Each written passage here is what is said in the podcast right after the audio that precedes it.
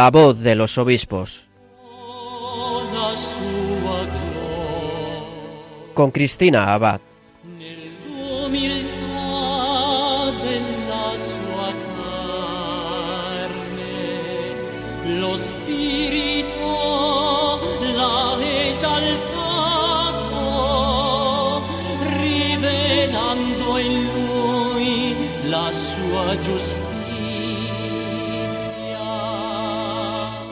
Buenas noches, querida familia de Radio María. Un cordial saludo de quien les habla, Cristina Abad. Bienvenidos a este nuevo programa de La Voz de los Obispos. Como cada 15 días nos reunimos en la emisora de la Virgen para compartir los testimonios de nuestros obispos, las noticias de sus diócesis, sus mensajes o el legado que muchos de ellos nos han dejado. De hecho, en España tenemos la gracia de contar con obispos que ya son santos, incluso mártires, ¿verdad? Y es que precisamente, queridos oyentes, en este mes de noviembre dedicado a los santos, también a los fieles difuntos, a los mártires, ayer celebrábamos la fiesta litúrgica de los beatos mártires del siglo XX en España. Y precisamente ayer se celebraba en Manresa la beatificación de tres frailes capuchinos asesinados durante la persecución religiosa en España de los años 30.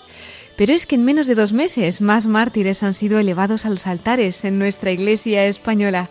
Si nos vamos un poco más atrás, el pasado 30 de octubre, la semana pasada, la diócesis de Tortosa acogía la beatificación de cuatro sacerdotes operarios diocesanos, también mártires de la persecución religiosa en España de los años 30 y a ellos se suman nada más y nada menos que los 127 mártires, también víctimas de la persecución religiosa en nuestro país en los años 30, que fueron beatificados en la diócesis de Córdoba. Bueno, pues como vemos en estos días recientes hemos tenido el don de poder participar de la alegría de las beatificaciones de nuestros mártires españoles. Si nos detuviéramos en cada una de sus historias, veríamos que son realmente impresionantes. De hecho, así lo ponen de manifiesto las jornadas martiriales que desde hace nueve años organizan en España la Asociación de Amigos de los Mártires de Barbastro Monzón y también el Museo de los Mártires Claretianos de Barbastro. Este año se han celebrado en la localidad toledana de Talavera de la Reina del 22 al 24 de octubre. El tema ha sido escritos y escritores mártires. Las conferencias han estado impartidas por varios expertos en este tema y entre ellos ha habido algunos obispos como el arzobispo emérito de Toledo, Monseñor Braulio Rodríguez, o el obispo emérito de Segovia, Monseñor Ángel Rubio, o también Monseñor Juan Antonio Martínez Camino, obispo auxiliar de Madrid. Además han participado el arzobispo de Toledo, Monseñor Francisco Cerro, y el arzobispo emérito de Madrid, el cardenal Antonio María Rouco Varela, presidiendo algunas de las misas que se han celebrado para esta ocasión. Bien, pues esta noche, queridos oyentes, vamos a tener un programa especial.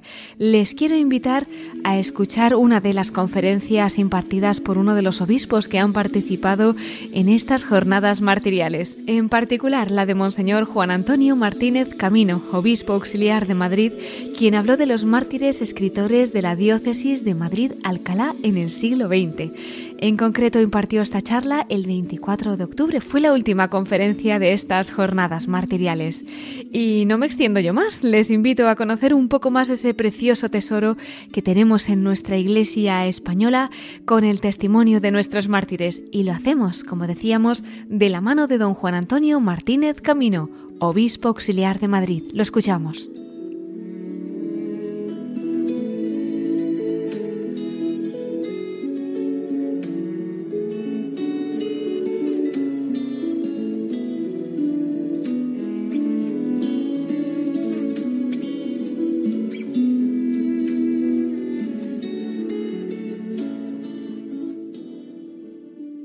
Entre los 1087 mártires eclesiásticos y los centenares, no sabemos cuántos, laicos martirizados en Madrid en el siglo XX, 1087 eclesiásticos, seminaristas, sacerdotes diocesanos, religiosos y religiosas.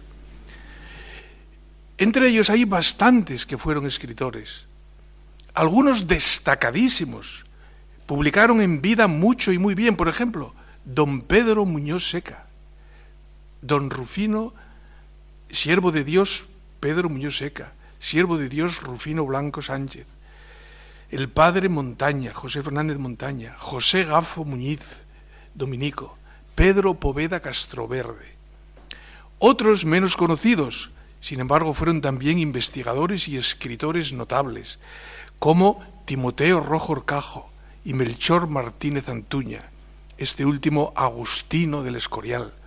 Timoteo Rojo Orcajo encabeza la causa que hemos abierto en la Catedral de Madrid en el pasado diciembre, canónigo archivero de la Catedral de San Isidro.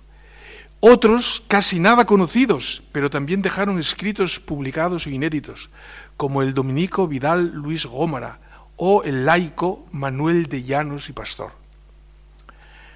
En esta aportación que se me ofrece presentar a las novenas jornadas martiriales organizadas por AMABAM, Asociación de Mártires de Barbastro Monzón, a quienes felicito una vez más y agradezco la oportunidad de participar en estas jornadas y al Museo de los Mártires Claretianos de Barbastro, al padre Beruete, Beruete, a quien también quiero recordar agradecidamente, en esta aportación enumeraré primero, sin ánimo de agotarlos, algunos nombres de mártires y escritores de la diócesis de Madrid-Alcalá, y luego les leeré algunos textos, de algunos de ellos, pocos, eh, pero significativos, sobre la persecución y el martirio. He hecho esta selección. Pero antes dos palabras previas sobre el tema de estas jornadas y sobre mi intervención. ¿Escritores mártires o mártires escritores? No es lo mismo. No es exactamente igual.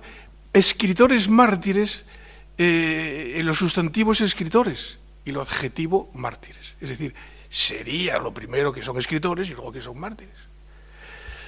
En cambio, eh, mártires escritores eh, denota que lo fundamental es que son mártires y que luego fueron escritores, mejores o peores, que escribieron algo. Un servidor opta en el título de esta pequeña aportación por la expresión mártires escritores, porque el mártir es el título mayor que se le puede dar a un cristiano y no debe ser subordinado a ningún otro. Tanto es así que de los 36 doctores de la Iglesia, ninguno es mártir y ninguno podrá serlo, porque mártir es más que doctor de la Iglesia. Y por eso la Iglesia no elige entre los mártires a doctores de la Iglesia, que fueron grandes escritores, naturalmente, y grandes teólogos, pero son menos que los mártires por el título de honor y de santidad que les corresponde. Entonces, eh, mártires, escritores. Lo que hace grande al mártir es la gracia del martirio. Si además ha escrito mucho y bien, pues tanto mejor. Sobre todo si sus escritos son ortodoxos y edificantes. Pero el bautizado, acogiendo la gracia grandísima del martirio, queda libre de todos sus pecados que hubiera podido cometer en vida.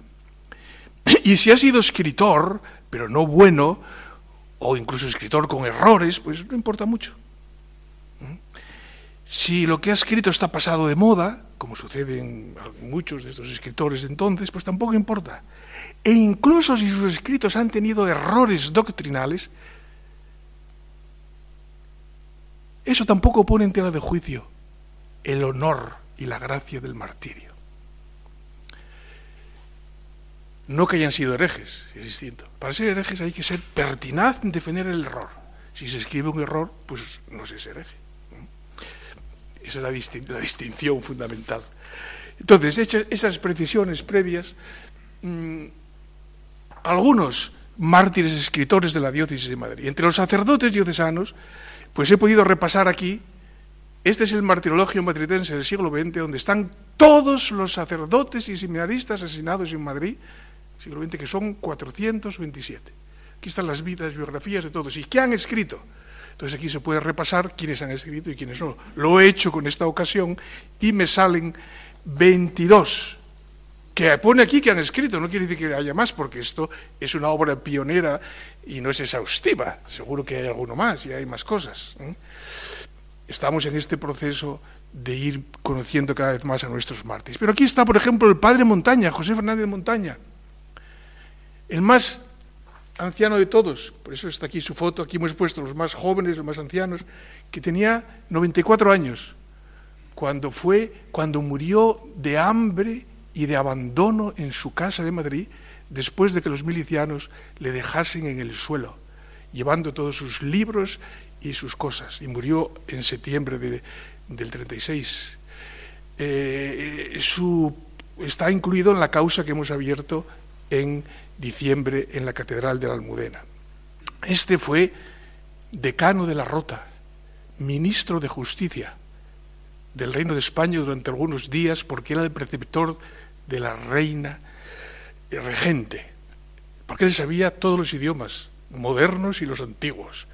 Era hijo de un zapatero de Asturias pero vino a Madrid como niño al seminario dirigido por San Antonio María Claret en el Escorial, cuando ya habían expulsado a los jerónimos y todavía no, no habían venido los agustinos, en 1840 y tantos. Murió con 94 años, en el 36. Fue bibliotecario del Escorial con 26 años. Aprendió todos los idiomas.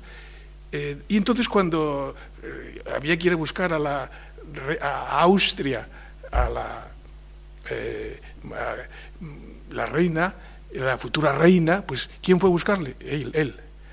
Cuando vino a Madrid, luego ella le trajo a Madrid, porque él estaba en Toledo desterrado porque no había querido jurar la constitución de la Primera República. Y entonces le destituyeron de su cargo de bibliotecario del Escorial. Es una historia de este hombre, el padre Montaña. Y estaba en Toledo, entonces la reina le trae a Madrid como primer de del primer cabildo de la primera de la diócesis de Madrid recién fundada en 1886. Bien, este mm, escribió muchísimo de historia y era correspondiente de la Real Academia de la Historia. Allí tienen ustedes su vida y entre sus escritos pues, están sobre, sobre todo sobre Felipe II. Todavía se reeditan sus libros sobre Felipe II, sobre la Inquisición española, sobre San Juan de Ávila, Publicó las obras de San Juan de Ávila y su introducción sobre muchos santos, entre otros Soledad Torres Acosta de Madrid, escribió su vida. El padre Montaña es un gran escritor y un gran polígrafo. Timoteo Rojo Orcajo llegó a Madrid en 1930 por oposiciones, era sacerdote de Osma Soria, en Osma descubrió el Beato de Osma. El Beato de Osma, él es el primero que publicó científicamente el valor de ese manuscrito del Beato de Liébana que estaba en el archivo de la Catedral de Osma durmiendo el sueño de los justos. Él, no, sé si de los justos, eh, durmiendo allí, y él le descubrió y le publicó en todos los libros científicos sobre los beatos, Timoteo Rojorcajo aparece como de los pioneros en la investigación.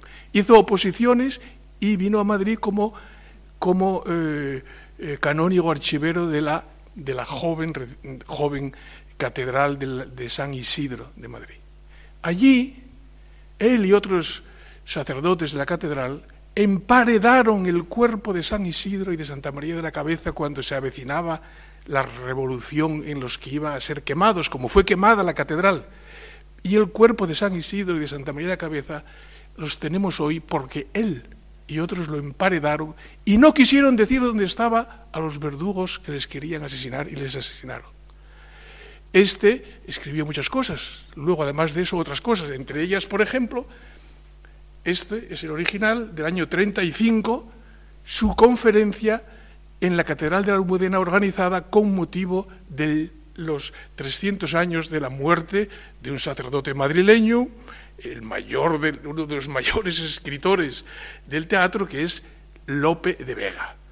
La, el Cabildo de Madrid, organizado por él, hizo una serie de conferencias en la Catedral de Madrid y esta es la que él pronunció allí sobre las fuentes históricas del Isidro de Lope de Vega. Lope de Vega escribió en 1622, con motivo de de la canonización de San Isidro una obra de teatro que se llama El Isidro. Y aquí él analiza, eh, rebuscando los archivos de San Isidro, de la Catedral de San Isidro, eh, de dónde sacó Lope de Vega sus fuentes para escribir esta. Es una de, las, una de sus muchas obras. Bueno, entonces, este es un mártir que había escrito mucho, igual que el padre Montaña, siervos de Dios. Luego hay otros muchos, el párrocos, por ejemplo, el párroco Pablo Antón Moreno escribió el Ripalda en versos y en música. El catecismo en verso y con música para que lo cantasen los niños. Lo tengo, se me ha olvidado traerlo, pero tengo también este libro. Mm, y así otros muchos, por ejemplo, eh, Juan José Calabuch Revert escribió una gran obra sobre el templo de San Francisco el Gandre de Madrid, que todavía sobre la historia y el arte del templo de San Francisco. Y así otros muchos sacerdotes, es mártires y escritores. Entre los religiosos está el padre Gafo, el padre Julián Zarco, que aunque era de Cuenca, era un agustino del Escorial, un gran escritor también, Melchor Martínez Antuña era asturiano, eh, Agustino en el Escorial, y publicó las fuentes islámicas, las fuentes para la historia de, muchos escritores islámicos, eh, publicadas en París en el año 35. Está publicado en París las fuentes para la historia, fuentes islámicas para la historia de España. Melchor Fernández de Antuña. El Beato Vidal Luis Gomara les voy a contar algo. Entre los laicos, Pedro Muñoz Seca, Rufino Blanco Sánchez. Rufino Blanco Sánchez encabeza la causa de los laicos que hemos abierto en Madrid en diciembre. Este era, uno, era un gran pedagogo, tenía 74 años cuando le asesinaron y uno de los fundadores de la Escuela Normal del Magisterio de Madrid. Aparece en todos los libros de texto que usan los que estudian magisterio como uno de los padres de la pedagogía en España. Eh, su hijo Julián Blanco, que lo mataron con él, porque no dejó a su padre solo, lo llevaron con él, era periodista del ABC y también tiene muchos escritos. Antonio Bermúdez Cañete, un gran economista y periodista, que fue mm, corresponsal del diario El Debate en Berlín, en la época nazi, y los nazis le echaron de Berlín, porque escribía, escribía pues lo que la doctrina católica, la doctrina social de la Iglesia, y los papas habían dicho sobre, el nazismo y tuvo que volverse a Madrid y le mataron en Madrid. Era economista y periodista. Eh, Federico Salmón Amorín, ministro de la Segunda República, también está aquí en esta causa, el siervo de Dios, Federico Salmón Amorín, abogado del Estado, con 34 años, fue ministro de Asuntos Sociales de la República. Y le querían matar y le mataron por desafecto a la República. Dice, pero si soy ministro de la República. Pero era, el problema era otro. Era qué tipo, qué tipo de ministro de la República era, también de los propagandistas. Y este escribió también pues, muchas cosas. Marcelino Oreja Elosegui, el padre de don Marcelino Oreja, fue asesinado en eh, Mondragón en el año 34, antes de la guerra civil. Y él también tiene mucho, en fin, hay muchos, hay muchos escritores, muchos mártires que eran escritores por oficio o algunos literatos también. Les voy a leer algunos textos, textos sobre la persecución y sobre el martirio. De Atanás Anastasio Martínez Treceño, era un sacerdote de 62 años eh, que no está en ninguna causa, eh, por lo menos por ahora, y en cambio escribió estos cuentos, que llevan un prólogo, estos cuentos en el año, estos cuentos están publicados en, 2000, en 1914, la Primera Guerra Mundial, y son, se titula Jardín de Infancia, Cuentos a Menos, y llevan un prólogo, ¿saben ustedes de quién? De un premio Nobel de Literatura, que se llama Jacinto Benavente. Jacinto Benavente prolonga este librito. Interesante leerlo se consiguen esto ahora con esto de, la, de, Internet, eh, Jardín de Infante. Pues aquí son muchos cuentos muy bien escritos. Hay uno que es, tiene menos género de cuento y es El zapatero de Villasierra. Y aquí hace el diálogo de este zapatero socialista con el socialista revolucionario de su pueblo. 1914. Y les voy a leer cómo entonces se estaban fraguando las ideas que llevaron a la persecución sangrienta y violenta. Pero ya entonces había persecución, 1914, de ideas. Imaginaos, queridos niños, un hombre de dos metros de altura, moreno, ancho de espaldas, con un bigote como el rabo de un zorro y unos puños que hubieran asustado al mismísimo Napoleón. Tal era el señor Crispín, único zapatero de Villasierra. Cualquiera al verle por primera vez creería estar delante de un tigre o cosa parecida. Está bien escrito, ¿no? Para los niños. Pero se equivocaba de medio a medio, porque el señor Crispín era manso de condición, y a pesar de su estatura, de sus puños y de sus bigotes, era un infeliz, incapaz de hacer daño a una mosca, si a ello no lo obligaban.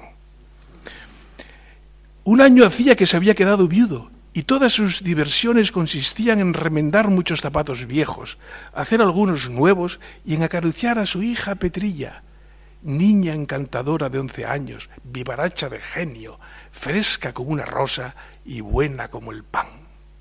Escribía bien el cura, ¿no? Escribía bien. El señor Crispín había resuelto no volver a casarse por no dar madrastra a su hija.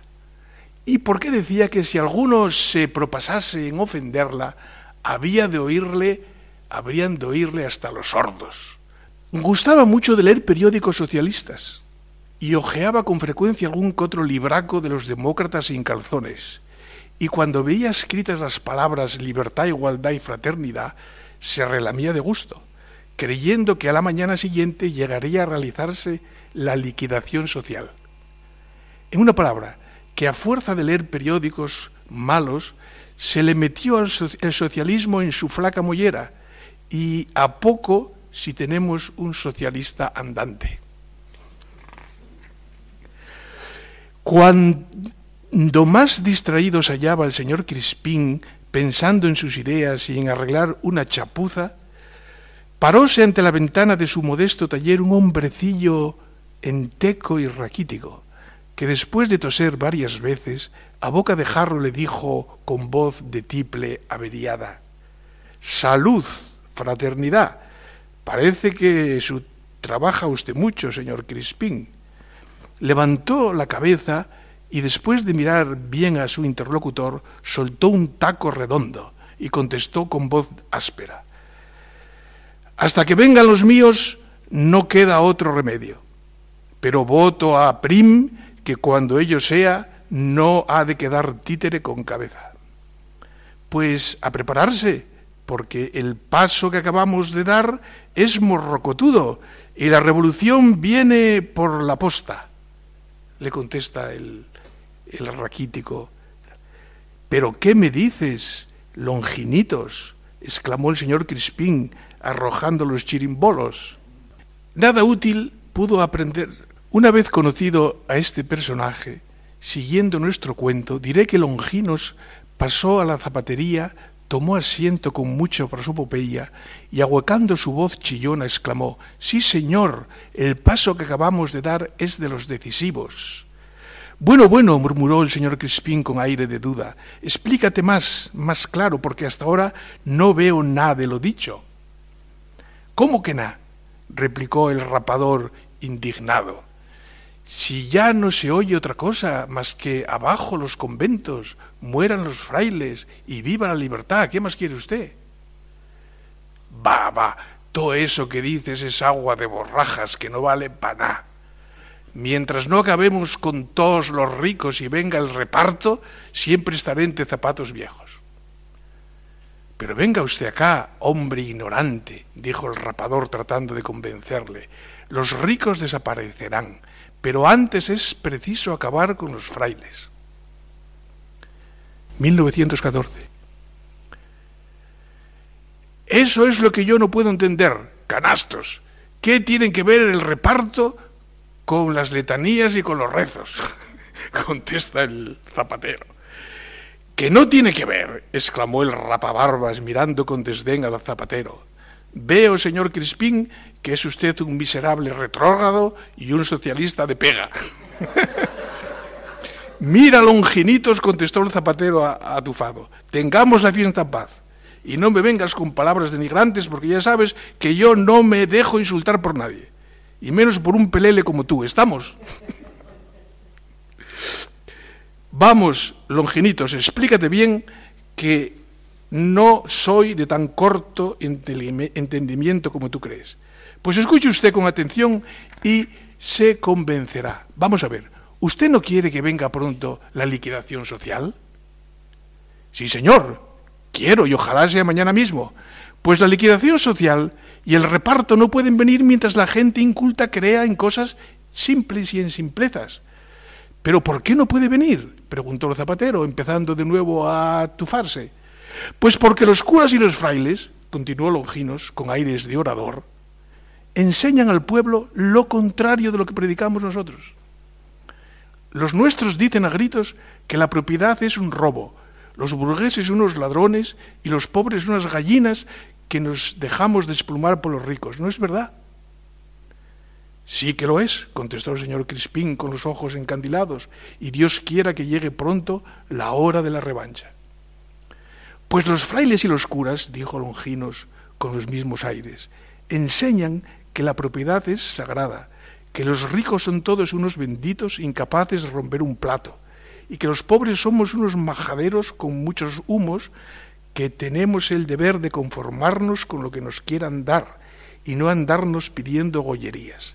Sí, Señor, esto es lo que enseñan al pueblo esos hipócritas, y el pueblo les sigue como un manso borrego.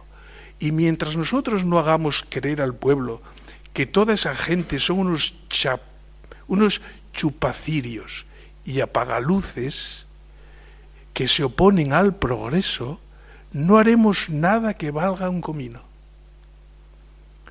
¡Ah, recanastos! exclamó el señor Crispín, convencido por la perorata del barbero. Ahora sí que has dado en el clavo. Oh, replicó Longino sin dejar de hablar al zapatero. Por eso debemos continuar nuestra marcha, aunque se estremezca la tierra. Al paso que llevamos en un mes, no queda ni una sotana en el mundo. 1914. Y al siguiente no queda un burgués, y en menos que lo digo, se echa encima la revolución y viene el reparto, el caos y la liquidación social. ¿Lo entiende usted ahora?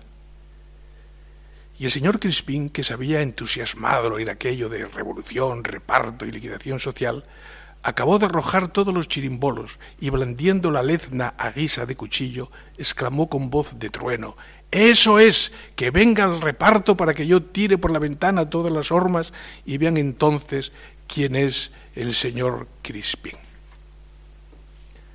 luego viene el cuento, luego vienen unas... Es muy interesante el cuento, esto es muy interesante todo.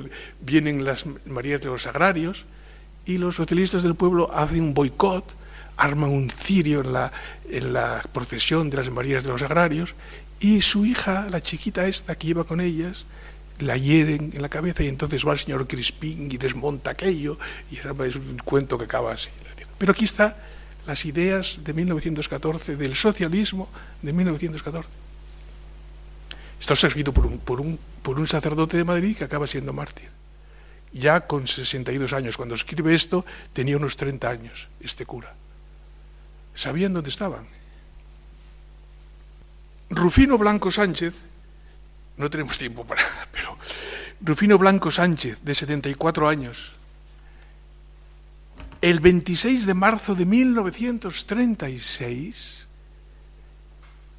pronuncia su discurso de ingreso en la Real Academia de Ciencias Morales y Políticas, que se titula Fundamentos de Educación Moral y de Educación Cívica. Lo pueden leer ustedes en la página web de la Real Academia de Ciencias Morales y Políticas, que entonces no era real, le habían quitado lo de real. En 1936 era Academia de Ciencias Morales y Políticas. Eh, en la página web, en, en biblioteca, archivo, está todo el archivo de Rufino Blanco con fotografías, y está este discurso íntegro, lo pueden ustedes leer allí y me ahorro, ahora yo leerlo aquí, pero es muy interesante porque él defiende allí que una moral independiente es un error y una utopía. Una moral independiente quiere decir una moral sin referencias religiosas, una moral puramente laica, siguiendo a ciertos autores kantianos que él mm, explica y desarrolla muy bien aquí, en este discurso. Es un discurso magnífico. Y dice que eh, si la propaganda de la moral laica sigue ganando adeptos, no ha de sorprendernos que se ponga la humanidad en trance de disolución social. Escribe en este discurso, pronunciado en la Real Academia en marzo del 36. Puede darse por seguro que los pueblos inmorales se vuelven ingobernables. Página 46 del discurso.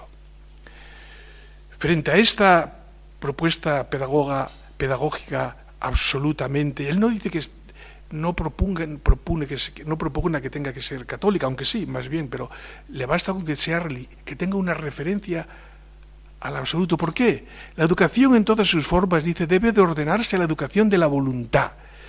Para la educación moral, sea lo más eficaz, se ha de dotar a la voluntad de motivos importantes y permanentes. El ideal es el mejor motivo para la voluntad porque contiene un complejo sistémico de pensamientos provisto de suficientes afectos. La inteligencia y la voluntad van juntas en la educación. Y la vocación solo es firme cuando se apoya en un ideal. Y entre todos los ideales, el de mayor valor educativo es el ideal religioso. No solo porque es superior a todos, y lo he explicado, estas son las conclusiones. Ha explicado por qué, sin la referencia al absoluto, no puede haber valores morales sino porque además es inextinguible. La formación natural de la voluntad lleva por sí misma a la sobrenatural y en ella termina. Hay que habituar al educado, al educando, a que cumpla sus deberes por amor a Dios y a que observe el orden moral que Él ha establecido. No basta para la educación moral prohibir la ejecución de actos porque son malos hay que procurar que el educando se abstenga de ellos porque rinde su voluntad al valor de la virtud y del amor a Dios. Tanto en la educación moral como en la educación cívica hay que perseguir la formación de hombres libres que sepan hacer buen uso de su libertad. La educación moral ha de tener por fin practicar el bien por amor a Dios así como la educación cívica debe llevar al cumplimiento del deber por amor a la patria. He aquí mi pobrecilla disertación, concluye don Rufino Blanco, que yo titularía El canto del cisne, si yo fuera cisne y si los cisnes cantaran.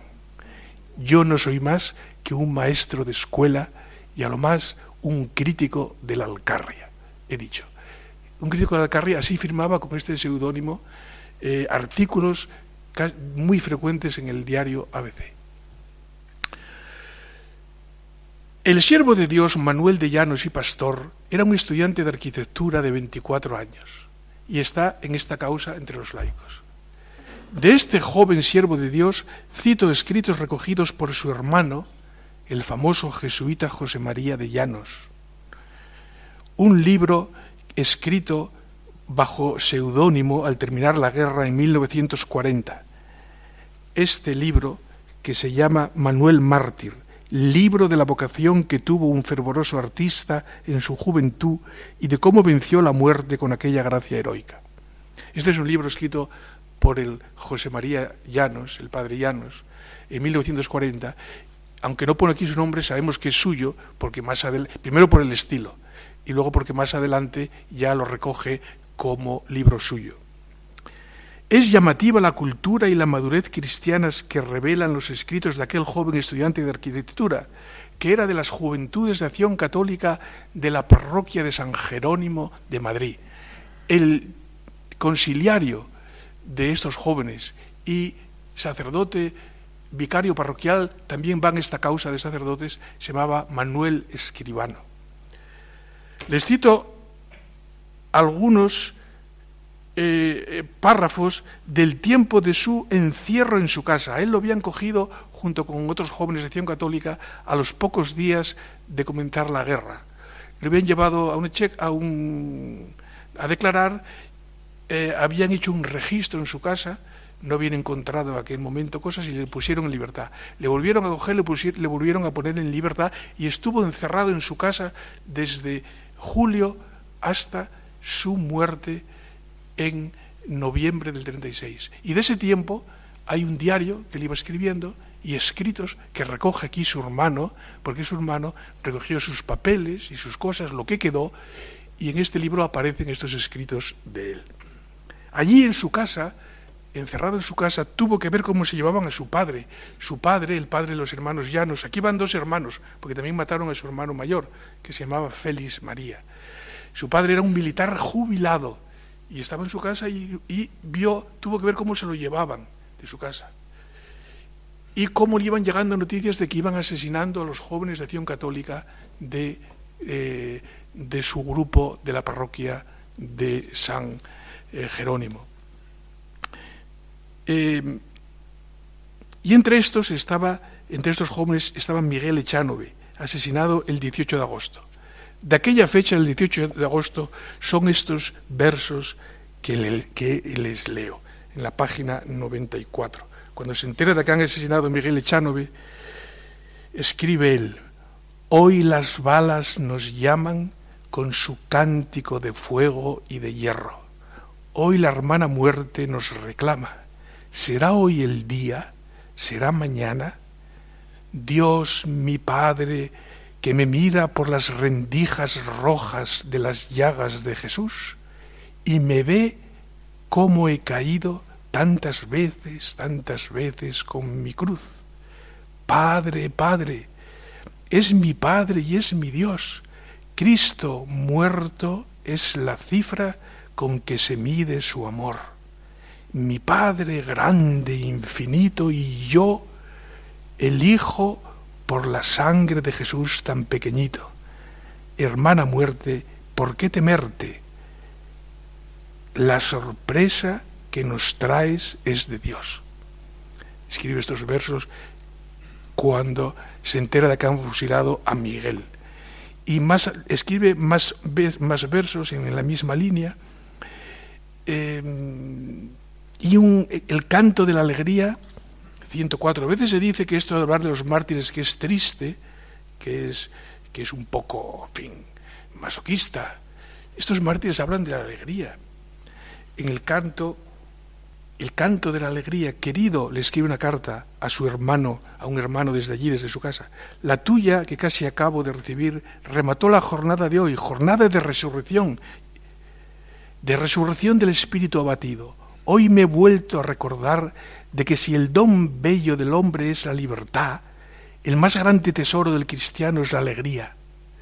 Está escribiendo esto de la muerte, de que están matando a sus amigos. El más gran tesoro del cristiano es la alegría, tesoro que nadie nos puede, nos puede quitar, aunque nos roben la vida. Alegría es la más bella concreción de las virtudes. Humildad alegre, esperanza siempre alegre, alegría fruto de la caridad, primer bálsamo que recibimos en la unción sobre el alma cuando nos hemos aupado para besar a Dios o nos hemos inclinado para ayudar al hermano.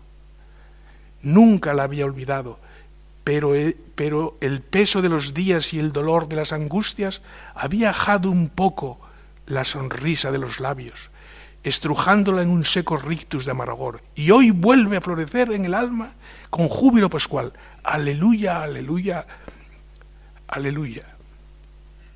Es la alegría, la alegría es compatible con el dolor, que nosotros no somos dueños de admitir o no al dolor.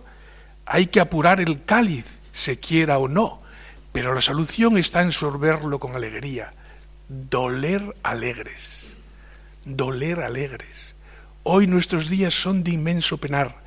Pasamos una cuaresma en España. Nos revestimos en ornatos morados y, suprimimos el gloria. Todo esto en el externo aparato de nuestra liturgia actual. Pero dentro de nosotros, dentro, alegría. última bienaventuranza del monte, alegraos y regocijaos. Gaudete et exultate. Porque os persiguen por mí, porque os asemejáis a mí, porque es grande vuestra recompensa en los cielos, alegría en el dolor, etc. Y aquí sigue escribiendo todo esto que no me da tiempo, pero quiero, eh, tiene un montón de escritos aquí impresionantes, este chico de 24 años, y bien escrito, ¿eh? Eh, y eran gente muy culta, sabían muy bien con 24 años la historia de la Iglesia y de los mártires de España. Y el, más adelante adapta a su relación con sus jóvenes amigos mártires, concretamente con Miguel Echanove, la relación la, oración que Álvaro de Córdoba, mártir en Córdoba, dirigía a San Eulogio de Córdoba. Hoy nadie sabe, no sabe ni que existe San Eulogio de Córdoba. Yo no sé por qué es el día de mi cumpleaños.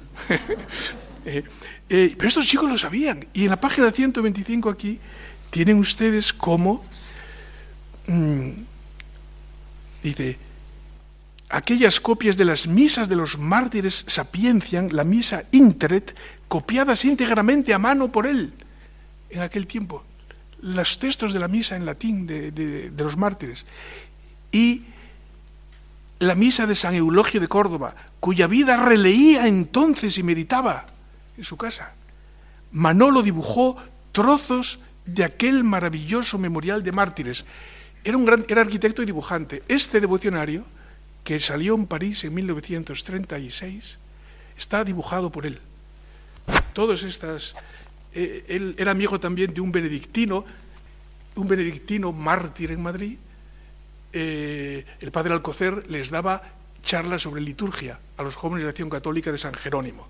Y uno de los benedictinos, eh, el padre Germán Prado, que iban al Museo del Prado juntos, a ver, se llamaba Germán Prado, es el traductor del misal de Lefebvre, eh, no es el Lefebvre este cismático, sino el, un, benedictino francés, del que se han hecho mm, miles, decenas de miles de ediciones traducidas por el Prado, que era amigo de él.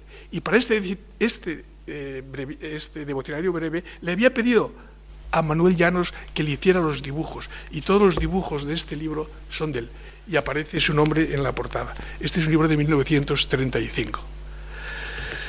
De estos dibujos. Y esta oración, la oración que Álvaro dirigiera a su amigo Eulogio días después del martirio de Eulogio. Y dice aquí, sí, escribe Manuel Llanos, sí, oh mártir excelso de Dios, Miguel, nombre dulce para mí. Es lo que escribía Álvaro sobre Eulogio, y él pone Miguel en vez de Eulogio. Nombre dulce para mí, escucha a tu Manuel que te invoca, aquí pone Manolo, escucha a tu Manolo que te invoca y estuvo aquí unido contigo por el lazo de la caridad. En el mundo me llamaste a tu amigo, ahora que estás en el cielo, dame la ayuda de tu intercesión. que se abran las puertas de mi alma para recibir el reino de Dios altísimo. Que se incline mi soberbia cerviz para recibir el yugo suavísimo del Señor. Deseo la vida eterna y tengo sed del descanso del reino celestial, pero es preciso que tú me limpies a mí, tu amigo, con el fuego de tu amor, ya que tú gozas para siempre junto a la fuente de la vida. Amén. Es impresionante esto. Y ya termino porque ya me han puesto que estoy ya fuera de tiempo y ya no, digo más, únicamente que otro de los escritores grandes es San Pedro Poveda, que es el único de los mártires del siglo XX, sacerdote secular, que es santo. El único sacerdote mártir de los cuatro mil asesinados, el único santo, mm, así como están los santos de Turón, eran hermanos, y el único santo es San Pedro Poveda. San Pedro Poveda tiene este librito que merece la pena leer. Es del año 22. Jesús, maestro de oración. Y escribe, eh, son meditaciones hechas para las mujeres teresianas de entonces, que empezaban entonces a, funcionar. Solo unas líneas. Ni el discípulo ha de ser mejor condición que el maestro, ni podemos gozar con Cristo sin padecer con Él. Ni para nosotros se ha de trazar un camino que no sea el que recorrió la Santísima Virgen y los santos. Ese cristianismo adulterado de los que pretenden librarse de las persecuciones, de las calumnias, de los desprecios y del martirio, deseando al propio tiempo vivir muy unidos a Cristo, no puede profesarse.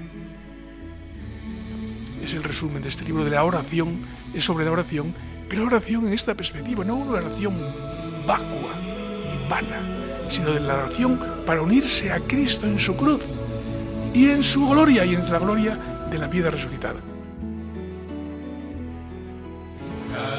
sus ojos en Cristo y ya no volvieron atrás. Sabían de quién se fiaban y esa razón pudo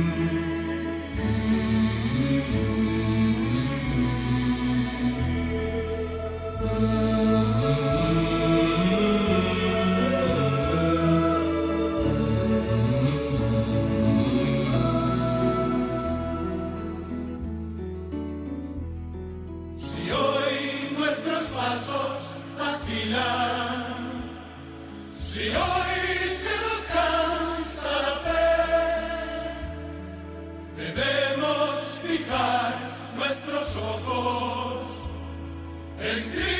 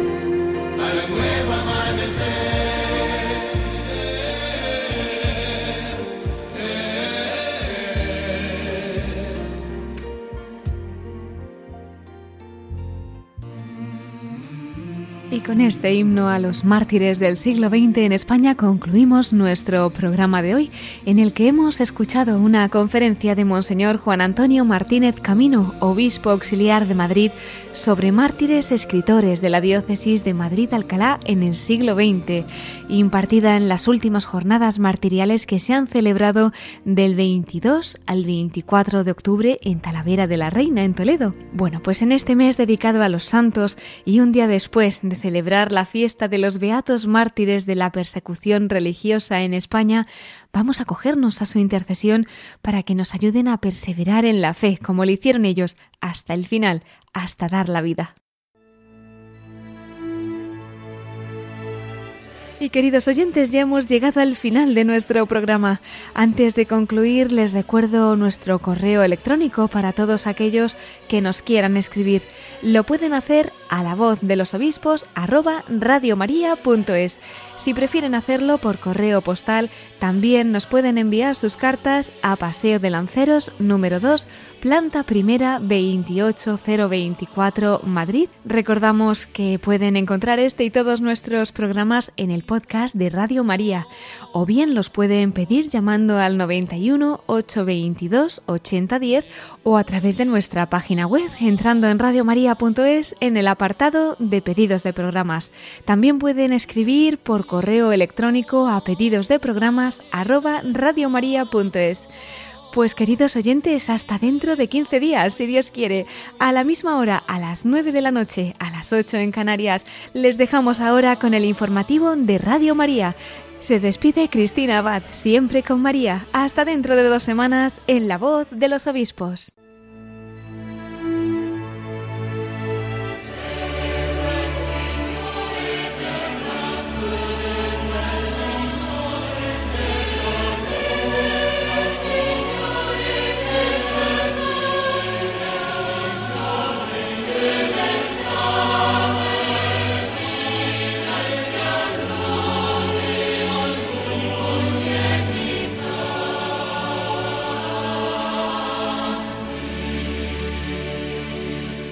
Han escuchado la voz de los obispos con Cristina Abad.